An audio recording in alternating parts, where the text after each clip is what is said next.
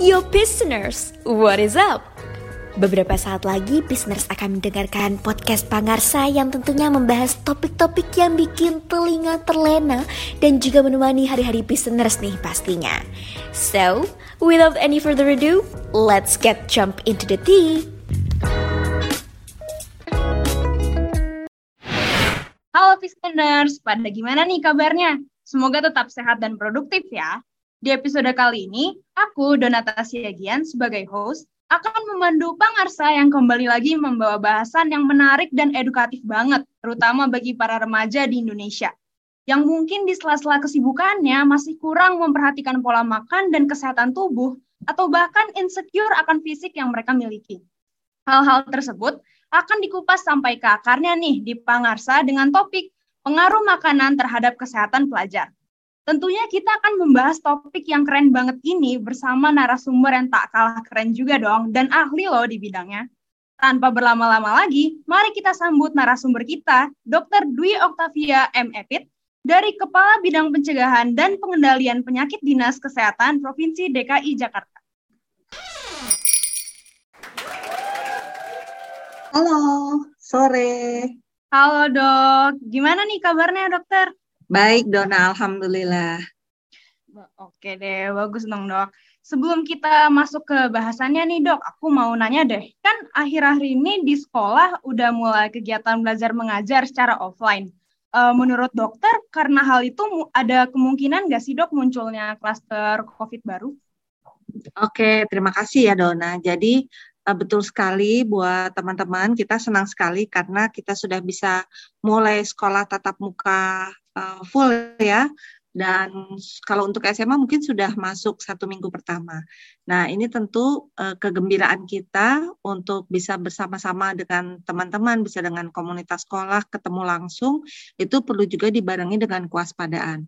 Karena saat ini kita belum selesai dari pandemi COVID-19, artinya kita masih ada kasus-kasus COVID yang setiap hari kalau di Jakarta saat ini uh, jumlah kasusnya ya cukup uh, sebenarnya cukup rendah dibanding beberapa waktu yang lalu ya kalau kita bandingkan di pertengahan tahun 2021 saat ini kasus kasus baru per hari itu di kisaran uh, seribuan kasus. Ini harus kita tekan terus sih. Artinya COVID masih ada, berarti untuk semua uh, dari kita, termasuk teman-teman yang bersekolah, harus juga taat dengan protokol kesehatannya. Harus tetap pakai masker ya, apalagi juga uh, sekarang di uh, kelas juga jangan sampai tidak ada jendela yang terbuka, ventilasi itu sangat penting selain tentu saja pakai masker, uh, kemudian bisa menjaga jarak dan juga sering cuci tangan. Nah, jadi dengan menerapkan prokes yang baik di sekolah juga pada saat selesai sekolah pada saat kumpul-kumpul teman-teman itu juga harus tetap waspada dan juga di rumah uh, itu sama-sama untuk cara kita mengurangi atau meminimalkan risiko tertular COVID. Dan uh, satu lagi juga kalau di antara kita teman atau keluarga ada yang bergejala flu, batuk, itu langsung harus tes supaya kalaupun COVID kita bisa segera isolasi diri dan kita nggak sempat menular-nularkan ke orang lain. Gitu kurang lebih Dona. Iya, benar banget nih dok. Uh, untuk teman-teman listeners, mohon diingat-ingat terus ya untuk menjaga protokol kesehatan walaupun mungkin kita udah belajar secara offline nih di sekolah. Oke deh dok, tanpa berlama-lama lagi, kita langsung masuk aja nih ke pembahasan yang udah ditunggu-tunggu banget.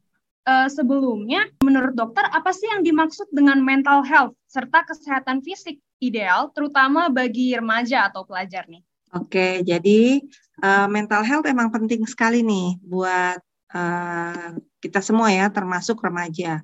Dan kalau kita lihat definisinya WHO juga yang dimaksud sehat itu bukan cuma sehat fisik, tetapi juga termasuk sehat dari sisi uh, mentalnya. Artinya uh, kita harus punya kesehatan mental yang bentuknya mulai dari kita memahami diri kita, pribadi kita, kemudian juga tentu kita memahami juga yang ngetren buat di remaja biasanya kalau ada merasa persaingan ya antar remaja ingin dianggap diterima oleh lingkungannya, kemudian ingin dianggap keren gitu ya, itu uh, harus uh, menjadi adaptasi yang baik. Nah, remaja harus punya mekanisme adaptasi yang baik supaya kita bisa sehat fisik, tetapi juga kesehatan mental kita juga tetap eh, baik dan terjaga. Nah, adaptasi terhadap uh, tadi penilaian-penilaian teman-teman mungkin yang uh, sering kali menjadi uh, benchmark kita ya, keinginan kita untuk bisa diterima oleh lingkungan kita itu juga harus dilihat sebagai hal yang uh, boleh kita raih tetapi tentu tidak boleh sampai merugikan diri kita sendiri. Nah, uh, banyak sekarang ini juga contoh pada remaja, kecemasan pada remaja. Mungkin kecemasan yang dimaksud antara lain misalnya cemas uh, karena takut tidak diterima oleh uh, teman sebayanya ya, oleh peer groupnya. Mungkin dianggap nggak keren, nggak trendy gitu. Nah, itu kemudian membuat remaja menjadi galau atau menjadi cemas. Kemudian berusaha dengan berbagai cara supaya bisa memenuhi kriteria yang dianggap keren tadi gitu. Nah, itu yang kemudian kalau tidak bisa mengendalikan diri dengan baik, tidak punya eh, self control yang baik, maka remaja bisa jadi cemas dan kemudian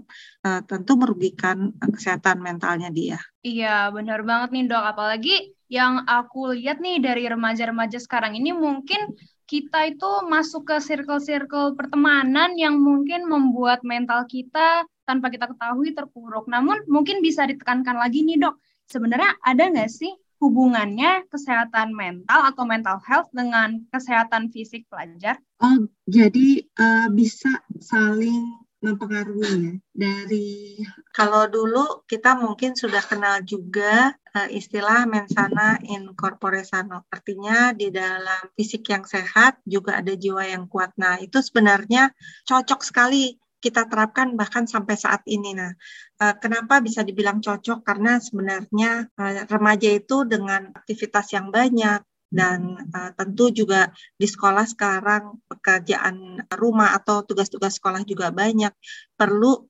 keseimbangan dalam sehari-hari. Keseimbangan tadi termasuk di antaranya atas fisik yang cukup. Nah, aktivitas fisik yang cukup ini paling baik memang antara lain dengan olahraga yang rutin.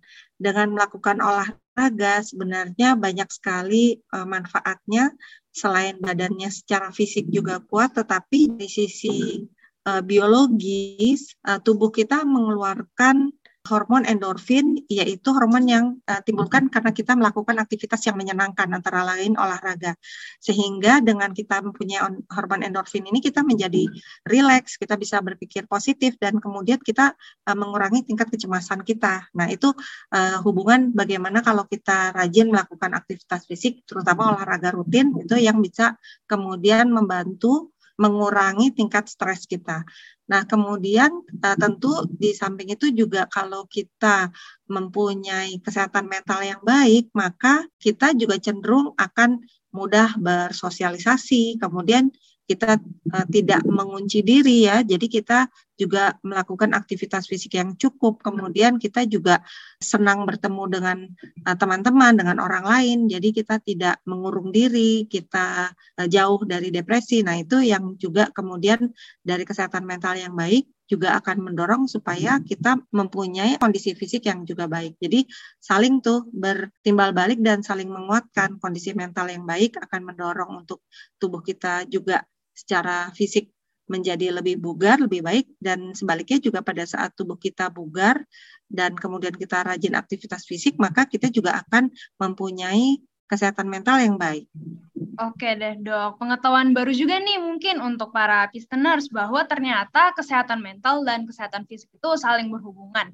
Nah, karena dokter tadi sempat menyinggung tentang melakukan olahraga, khususnya bagi remaja aku mau nanya nih, sebenarnya ada nggak sih jenis-jenis olahraga ringan yang mungkin gampang dan bisa dilakukan di rumah? Oke, jadi kalau kita mm, beraktivitas, berolahraga, maka idealnya kita bisa melakukan olahraga sekitar 30 sampai 60 menit sebanyak 3 sampai 5 hari dalam satu minggu. Itu yang paling ideal. Nah, yang paling sederhana bisa kita lakukan adalah jalan kaki ya. Jalan kaki yang baik memang memang kalau bisa di 10.000 langkah nih per hari. untuk teman-teman yang sekolah sebenarnya sangat mungkin dilakukan. Kalau bisa jalan dari rumah ke sekolah e, ditempuh dengan jalan kaki itu sudah sangat e, membantu tuh untuk bisa e, mempunyai aktivitas yang e, cukup minimal dengan jalan kaki. Kemudian dengan di sekolah kan masih ada olahraga rutin ya, mungkin bisa seminggu sekali itu juga bisa membantu untuk mempunyai aktivitas fisik yang cukup walaupun cuma seminggu sekali. Jadi satu kali dalam seminggunya olahraga di sekolah. Nah kemudian empat hari lainnya teman-teman tambah dengan jalan kaki sehingga bisa mencapai 10.000 langkah lah per hari. Kurang lebih seperti itu.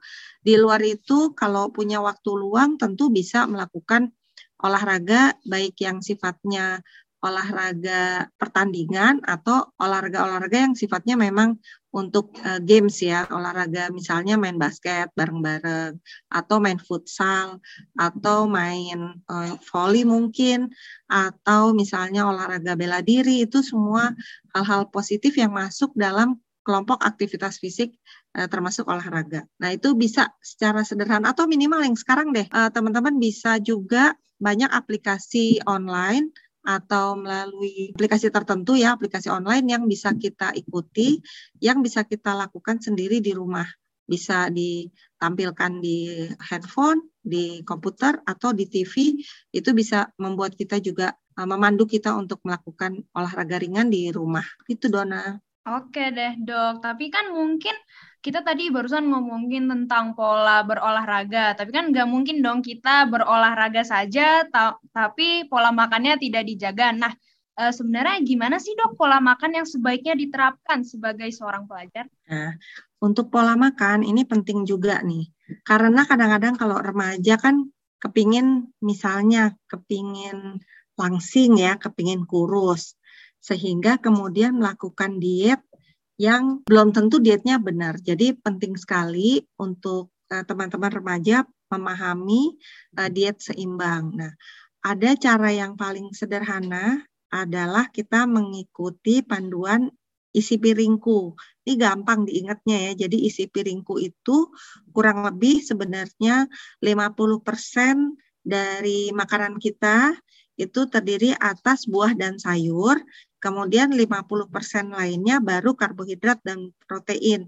Jadi porsi sayur itu lebih banyak daripada porsi yang lainnya. Itu memudahkan kita untuk mempunyai mm, komposisi makanan yang uh, seimbang menunya sehingga tidak berlebihan karbohidratnya karena nanti kalau karbohidrat uh, berlebih ini karbohidrat tuh contohnya nasi ya nasi kemudian mie kemudian kentang, kemudian uh, singkong, gandum itu semua kelompoknya karbohidrat. Nah, karbohidrat itu kalau berlebih akan diubah menjadi gula. Nah, kemudian pada saat tidak habis dipakai untuk aktivitas fisik kita akan disimpan sebagai cadangan lemak. Nah, nanti kalau kita banyak makan karbohidrat berlebihan dari yang seharusnya cukup dimakan dalam satu hari itu cenderung nanti badan kita akan bertambah berat badan karena uh, deposit lemaknya juga akan bertambah. Nah, uh, bagaimana untuk mengurangi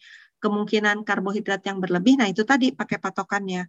Uh, prinsipnya 50% dari piring itu isinya adalah sayur dan buah, baru 50% lainnya adalah isinya karbohidrat dan uh, lauk pauknya. Kemudian juga sebaiknya mencari makanan yang seratnya tinggi kalau seratnya cukup tinggi, dia akan bertahan lebih lama di uh, lambung kita. Jadi ngolah makanannya lebih lama, kemudian juga akhirnya menghabiskan energi lebih besar sehingga nanti cenderung kelebihan energi yang akan disimpan sebagai lemak itu lebih sedikit. Nah, itu prinsipnya.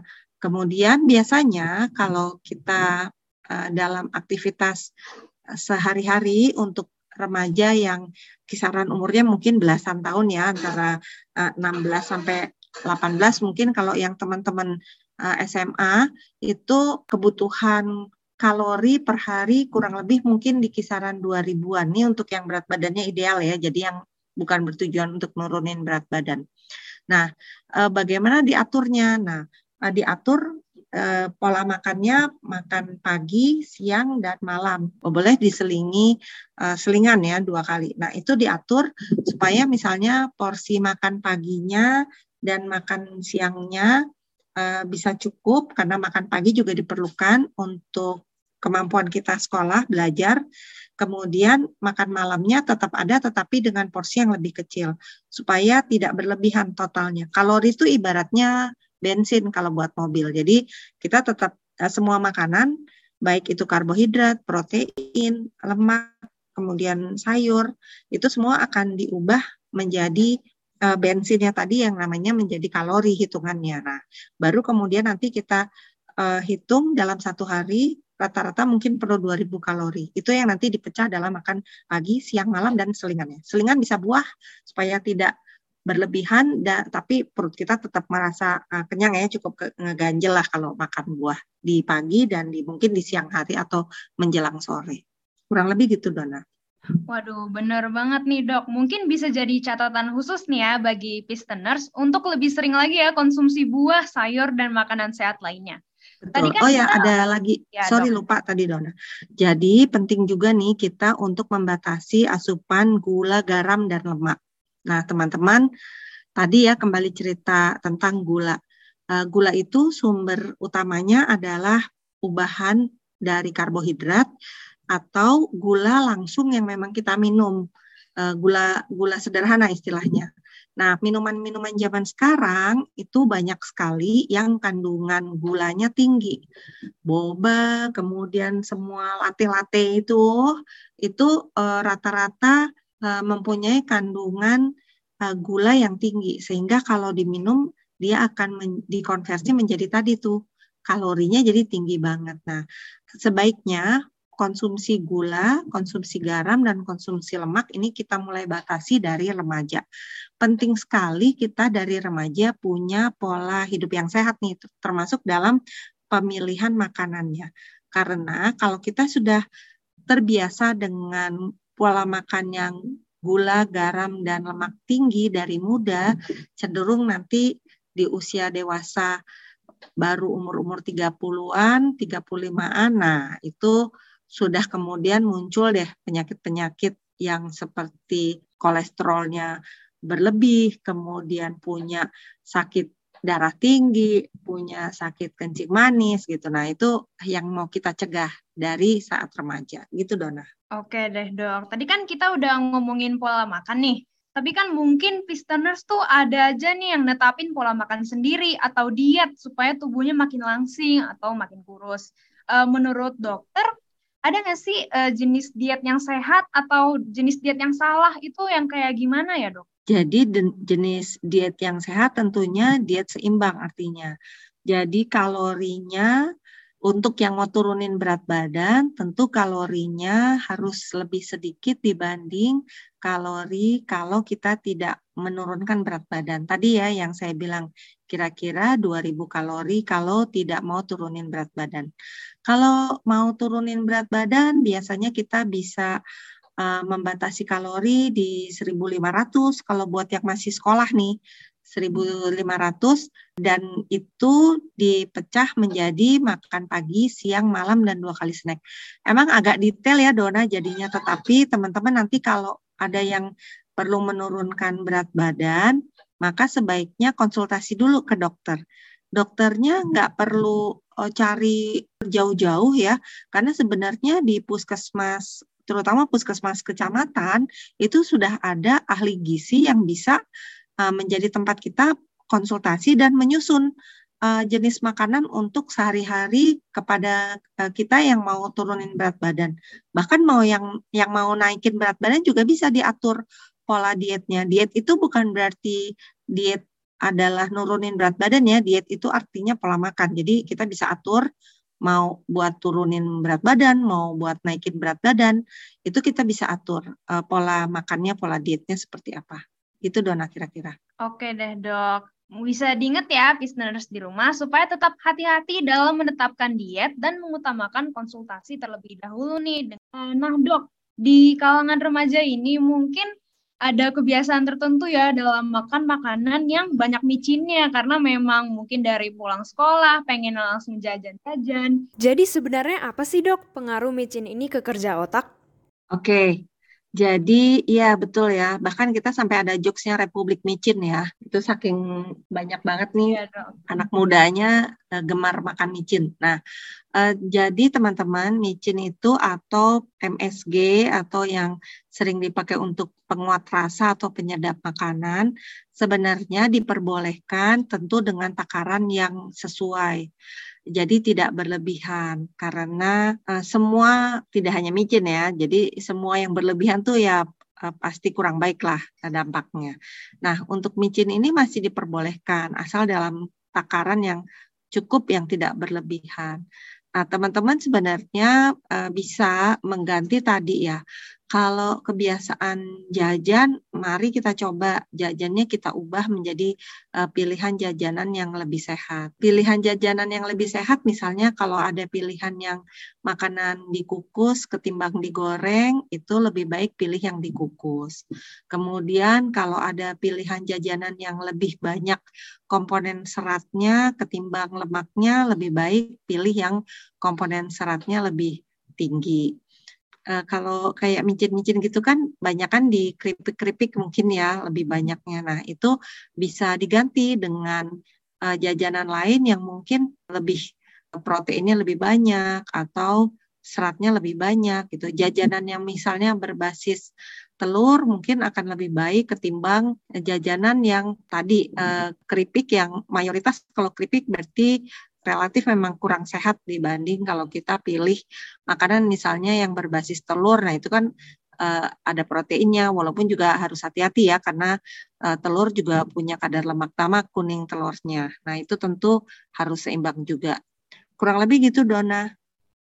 Oke dok, tadi kan kita udah ngomongin tentang pola makan nih dan yang kita pelajarin di sekolah masa-masa pertumbuhan puncak itu ada di masa-masa remaja. Nah, aku mau nanya nih, sebenarnya pengaruh makanan yang remaja konsumsi untuk pertumbuhan tinggi badan itu apa sih, Dok? Ya, jadi prinsipnya untuk uh, pertumbuhan um, dipengaruhi oleh beberapa faktor ya, mulai dari faktor genetik, kemudian faktor makanan, ya tentu saja makanan-makanan yang bergizi, yang gizi seimbang, kemudian cukup protein, uh, termasuk ada susu dan sebagainya, dan olahraga itu juga itu sangat penting untuk mempengaruhi tinggi badan seseorang. Dan masa-masa pertumbuhan yang paling uh, tinggi kecepatan pertumbuhan tinggi badannya itu uh, di usia biasanya memang di usia-usia yang remaja mungkin di kisaran SMP. Nah, kalau sudah masuk kelompok SMA nih biasanya uh, sudah lebih lambat untuk uh, bisa nambah tinggi anak perempuan biasanya berhenti pertumbuhan untuk tinggi badannya di usia 16-an, anak laki-laki biasanya berhenti di usia 18-an. Nah, jadi penting sekali nih justru untuk ngejar tinggi badan itu mulai dari SD, dari SMP itu untuk mempunyai pilihan makanan yang baik, kemudian berolahraga juga dengan baik supaya tumbuh kembangnya bisa maksimal dan kemudian uh, bisa ngejar karena kalau udah baru SMA baru pilih makan olahraga ya agak telat juga ya gitu. Kalau anak SMA makan makanan yang uh, diasup itu akan lebih banyak mungkin pengaruhnya ke berat badan. Ya walaupun secara umum bisa juga tentu penting juga untuk kecerdasan kita tetapi tidak lagi berpengaruh banyak untuk meningkatkan tinggi badan kita. Oke deh dok. Nah uh, dari pembahasan kita tadi nih, kita udah mencakup tentang mental health, kesehatan fisik, pola makan, bahkan sampai diet dan olahraga. Nggak terasa banget nih kita udah di ujung pembahasan di Pangarsa episode 4 ini. Mungkin dari dokter sendiri uh, bisa memberikan kata-kata mutiara khusus untuk remaja-remaja Indonesia untuk menjaga kesehatan tubuh dan pola makannya nih dok. Jadi teman-teman, mari kita biasakan hidup sehat dari kita usia muda. Teman-teman di usia SMA merupakan masa-masa emas untuk bisa mempunyai kesehatan fisik yang baik, juga kesehatan mental yang baik. Untuk bisa punya kesehatan fisik dan kesehatan mental yang baik, maka kita perlu menerapkan ada enam slogan nih. Kita singkat menjadi cerdik, yaitu cek kesehatan secara rutin walaupun masih muda tapi kalau udah usia di atas 15 tahun sudah sebaiknya mulai cek kesehatan secara rutin kemudian enyahkan asap rokok jangan kerokok nih terutama buat yang laki-laki ya karena ternyata usia pertama mulai merokok itu banyak sekali yang di usia 15 sampai 19 tahun. Nah, mudah-mudahan teman-teman yang mendengar acara ini tidak merokok dan kemudian kalau udah ada yang telanjur ngerokok bisa berhenti ngerokok. Itu tadi udah C, E, kemudian R-nya adalah rajin aktivitas fisik, artinya rajin olahraga, karena tadi ya, kalau olahraganya juga baik, maka kesehatan mentalnya juga insya Allah bisa bagus. Begitu juga sebaliknya. Kemudian D artinya diet seimbang. Tadi udah jelas isi piringku 50% adalah uh, sayur dan buah, 50% lainnya adalah uh, lauk pauk dan karbohidrat. Kemudian I istirahat yang cukup artinya teman-teman juga harus jaga supaya pola tidurnya harus cukup bisa sekitar 7 jam sehari. Kemudian Kak yang terakhir kelola stres. Jadi pasti di saat-saat remaja ada beban untuk belajar, tugas-tugas sekolah yang numpuk, tetapi juga ada keinginan-keinginan lain, misalnya ingin diterima oleh teman-teman, uh, kemudian ingin keren selalu, ingin dianggap cantik, ingin dianggap cool, kemudian itu semua harus dikelola dengan baik supaya tidak menjadi cemas dan kemudian menjadi stres. Jadi kalau bisa terapin enam enam kata enam apa tuh huruf tadi ya yang menjadi uh, cerdik, menyusun cerdik itu uh, pasti ke depan teman-teman bisa optimal, bisa meraih masa depan yang diinginkan.